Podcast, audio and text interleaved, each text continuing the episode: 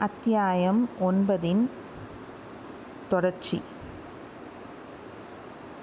சுந்தர சோழ சக்கரவர்த்தி தமது முன்னோர்களைக் காட்டிலும் சில படிகள் முன் சென்றார். புத்த பள்ளிகளுக்கு விசேஷ சலுகைகள் அளித்தார். இதனால் சோழ சாம்ராஜ்யத்தில் அச்சமயம் வாழ்ந்திருந்த பௌத்தர்கள் அனைவரும் மிக்க உற்சாகம் கொண்டிருந்தார்கள். இலங்கையில் அருள்மொழிவர்மர் இடிந்து போன புத்த விகாரங்களை புதுப்பிக்கும்படி ஏற்பாடு செய்தது அவர்களுடைய உற்சாகத்தை மேலும் அதிகமாக்கியிருந்தது. அப்படியெல்லாம் இருக்க இன்று இந்த பெயர் பெற்ற சூடாமணி விகாரத்தில் நேர்ந்த குழப்பத்துக்கு காரணம் என்ன? பிக்ஷுக்கள் நிலை கொள்ளாமல் அங்குமிங்கும் பரபரப்பாக ஏன் ஓடிக்கொண்டிருக்கிறார்கள்? சூடாமணி விகாரத்தின் வாசற்புறத்தில் என்ன அவ்வளவு இரைச்சலும் கூச்சலும்? நல்லது நாமும் சேந்தன் அமுதனை பின்பற்றி சென்று பார்ப்போம். சேந்தன் அமுதனும் மற்ற இருவரும் கால்வாயின் வழியாக படகை செலுத்திக் கொண்டு சூடாமணி விகாரத்தின் உட்புகு உட்பகுதிக்கு வந்து வந்துவிட்டதாகச் சொன்னோம். அங்கே ஒருவரையும் காணாமல் சேந்தன் அமுதன் தட்டுத்தடுமாறி வழி தேடிக் கொண்டு விகாரத்தின் வாசற்பக்கம் போய்ச் சேர்ந்தான். அங்கேதான் பொதுமக்கள் வந்து வழிபடுவதற்குரிய புத்தர் பெருமானின் சைத்யம் என்னும் கோயில் இருந்தது. பக்தர்கள் பலர் அந்தக் காலை நேரத்தில் தாமரை மலர்களும் செண்பகப் பூக்களும் மற்ற பூஜைத் திரவியங்களும் நிறைந்த தட்டுக்களை ஏந்திக் கொண்டு வந்திருந்தார்கள். ஆனால் வந்த காரியத்தை அவர்கள் மறந்து விட்டதாகத் தோன்றியது. சைத்தியத்தில் ஏறுவதற்குரிய படிகளில் புத்த பிக்ஷுக்கள் நின்று கொண்டிருந்தார்கள். அவர்களை நோக்கி கீழே நின்றவன் ஒருவன் ஏதோ சொல்லிக் கொண்டிருப்பதை சேந்தன் அமுதன் கண்டான். பிக்ஷுக்கள் சிலருடைய கண்களில் கண்ணீர் ததும்பி நிற்பதையும் பார்த்தான். கீழே நின்ற பக்தர்களில் பலர் வழக்கப்படி சாது சாது என்று கோஷிப்பதற்குப் பதிலாக ஆஹா அடடா ஐயோ என்று அங்கலாய்த்துக் கொண்டிருப்பதையும் கவனித்தான். அருகில் நெருங்கிச் சென்று சிறிது நேரம் கேட்ட பின்னர் விஷயம் இன்னதென்று தெரிந்தது. பிக்ஷுக்களிடம் பேசிக் கொண்டிருந்தவன் பார்த்திபேந்திரனுடைய கப்பலிலே இருந்த மாலுமிகளில் ஒருவன். கப்பல் முதலாவது நாள் இரவு நாகைப்பட்டினத்துக்கு வந்துவிட்டது. மாலுமிகள் கரையில் இறங்கியதுமே இளவரசரைக் கூட கடல் கொண்டு விட்டது என்ற செய்தியை சிலரிடம் சொல்ல அது நகரமெல்லாம் பரவிவிட்டது. அச்செய்தி உண்மைதானா என்று அறிய அதிகாலையில் அம்மாலுமிகளில் ஒருவனை சூடாமணி விகாரத்தில் பிரதம பிக்ஷு அழைத்து வரச் செய்தார். அவன் தான் அறிந்ததை அறிந்தபடி கூறினான். சுழற்காற்று அடித்தபோது இளவரசர் கடலிலே குதித்தார். திரும்பி வரவே இல்லை என்ற துயரக் குரலிலே சொன்னான். அப்போது அக்கூட்டத்திலே விம்மி அழும் குரல்கள் பல எழுந்தன. பிரதம பிக்ஷுவின் கண்களிலிருந்து கண்ணீர் அருவியாகப் பெருகி தாரை தாரையாக வழிந்தது. அவர் குனிந்த தலை நிமிராமல் படிகளில் ஏறிச் சென்று தைத்தியத்தை தாண்டி விஹாரத்திற்குள் பிரவேசித்தார். மற்ற பிக்ஷுக்களும் அவரை தொடர்ந்து சென்றார்கள். சேந்தன் அமுதனும் அவர்களோடு வந்ததை ஒருவரும் கவனிக்கவில்லை. பிரதம பிக்ஷு மற்றவர்களை பார்த்துச் சொன்னார் புத்த பகவானின் கருணை இப்படியா இருந்தது? பற்பல மனக்கோட்டைகளை கட்டி கொண்டிருந்தேனே. சக்கரவர்த்தியைப் பார்க்க சமீபத்திலே தஞ்சாவூருக்கு போயிருந்தேன் பாருங்கள். அச்சமயம் இலங்கையில் அருள்மொழிவர்மனின் அற்புதச் செயல்களைப் பற்றி கூறினேன். அதையெல்லாம் இளைய பிராட்டி குந்தவை தேவியும் கேட்டுக்கொண்டிருந்தார் பிறகு என்னை தனியாக வரவழைத்து இந்த விகாரத்தையொட்டி ஆதூர சாலை ஒன்று ஏற்படுத்த வேண்டும் என்றும் அதற்குத் தேவையான நிபந்தங்கள் அளிப்பதாகவும் கூறினார். அது மட்டுமா? ஆச்சாரியாரே நாட்டில் பலவாறு பேச்சுக்கள் நடந்து கொண்டிருப்பதைக் கேட்டிருப்பீர்கள். ஒருவேளை இளவரசர் சூடாமணி விகாரத்தில் சில நாள் விருந்தாளியாக இருக்கும்படி நேரும். அவரை வைத்து பாதுகாக்க முடியுமா? என்று குந்தவை பிராட்டி கேட்டார். தேவி அத்தகைய பேர் எங்களுக்கு கிடைத்தால் கண்ணை இமை காப்பது போல் வைத்து பாதுகாப்போம் என்று கூறினேன். என்ன பயன்? இளவரசர் கடலில் மூழ்கினார் இந்த நாட்டிலுள்ள நல்லவர்களின் மனோரதம் எல்லாம் முழுகிவிட்டது. சோழ சாம்ராஜ்யமே முழுகிவிட்டது.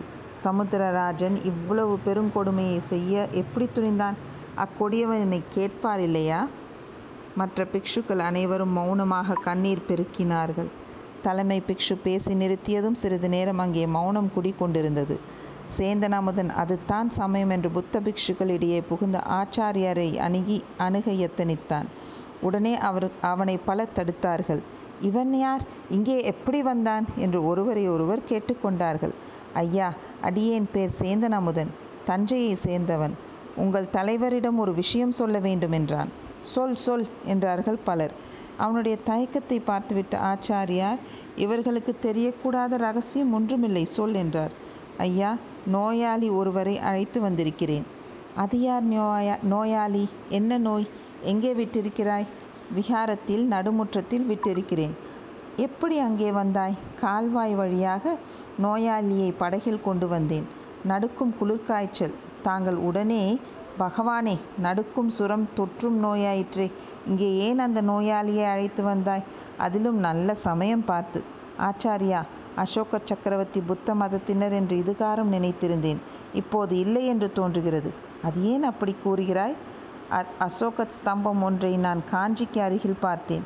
அதில் நோயாளிக்கு சிகிச்சை செய்வது முதன்மையான தர்மமாக சொல்லியிருக்கிறது. நீங்களோ இப்படி விரட்டி அடிக்கிறீர்கள் என்றான் அமுதன் ஆச்சாரியா பிக்ஷு மற்றவர்களை பார்த்து கொஞ்சம் பொறுங்கள். நான் போய் பார்த்துவிட்டு வந்து சொல்கிறேன் என்று கூறிவிட்டு வா அப்பனே என்ற அமுதமான என்ற அமுதனை அழைத்து கொண்டு சென்றார். விஹாரத்தின் நடுமுற்றத்திலே கால்வாய்க்கு அருகில் ஒரு யுவனும் யுவதியும் இருப்பதை பார்த்து பிக்ஷு திடுக்கிட்டார். இது என்ன காரியம் செய்ய துணிந்தீர்கள்? இந்த விஹாரத்துக்குள்ளே ஸ்திரீகளே வரக்கூடாதே. பிக்ஷுக்களுக்கு கூட வேறு வேறு தனி மடம் அல்லவா? பிக்ஷுனிகளுக்கு கூட வேறு தனி மடம் அல்லவா கட்டியிருக்கிறது? அருகில் போய் அந்த இளைஞர் யார் என்பதை உற்று பார்த்ததும் பிக்ஷு திகைத்து போனார் என்று சொன்னால் போதாது. வியப்பினாலும் களிப்பினாலும் அவரால் சிறிது நேரம் பேச முடியவில்லை. சந்தேக நிவர்த்திக்காக இளவரசர் அருள்மொழிவர்மர் தானா என்று சேந்தன் அமுதனை கேட்டார். இது இளவரசர் காதில் விழுந்தது. இல்லை ஆச்சாரியாரே இல்லை. நான் இளவரசனும் இல்லை ஒன்றுமில்லை இந்த பெண்ணும் இந்த பிள்ளையுமாக சேர்ந்து என்னை பைத்தியமாக அடிக்க பார்க்கிறார்கள். நான் ஓர் ஓடக்காரன். சற்று முன் இந்த பெண்ணை பார்த்து பெண்ணே என்னை மனம் புரிந்து கொள்வாயா?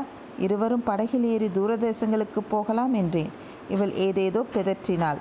நான் உலகத்தை ஒரு குடை நிழலில் ஆள பிறந்தவனாம். ஏழை வலையினர் குலப்பெண்ணாகி இவள் என்னை மணந்து கொள்ள மாட்டாளாம். நான் சுகமாயிருந்தால் இவளுக்கு போதுமாம். வருங்காலத்தில் என்னுடைய மகத்தான வெற்றிகளை கேட்டு இவள் மகிழப் போகிறாளாம்.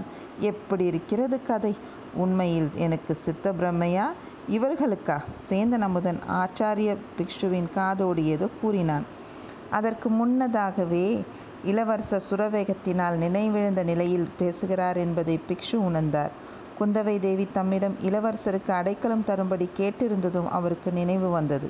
மற்ற பிக்ஷுக்களை பார்த்த அவர் இந்த பிள்ளைக்கு விஷஜுரம் தான் வந்திருக்கிறது. இவனை வெளியில் அனுப்பினால் இன்னும் ஆயிரம் கணக்கானவர்களுக்கு வந்துவிடும். இலங்கையில் எத்தனையோ ஆயிரம் பேர் சுரத்தினால் இறந்து போகிறார்கள் ஆகையால் இந்த இளைஞன் என் அறைக்கு அழைத்து போய் நானே பணிவிடையும் செய்யப் போகிறேன் இடையில் சுரவேகத்தினால் இவன் ஏதாவது பிதற்றினால் அதை நீங்கள் பொருட்படுத்த வேண்டாம் என்றார். உடனே தலைமை பிக்ஷு இளவரசர் அருகிலே நெருங்கி வந்து ஒரு கையினால் அவரை அணைத்து தூக்கினார். சேந்தன் அமுதன் இன்னொரு பக்கத்தில் இளவரசரை பிடித்து கொண்டு உதவினான். எல்லாரும் படிகளிலே ஏறிச் சென்றார்கள். இதோ இன்னும் சில வினாடி நேரத்தில் படிக்கட்டு முழுவதும் ஏறி விடுவார்கள் கதவை திறந்து கொண்டு உள்ளே பிரவேசிப்பார்கள். பிறகு கதவு சாத்தியாகிவிடும். சாத்தினால் சாத்தியது தான் அப்புறம் அவரை பார்க்க முடியாது. பூங்குழலி எதிர்பார்த்தபடியே நடந்தது. மாடிப்படி ஏறியதும் கதவு திறந்தது.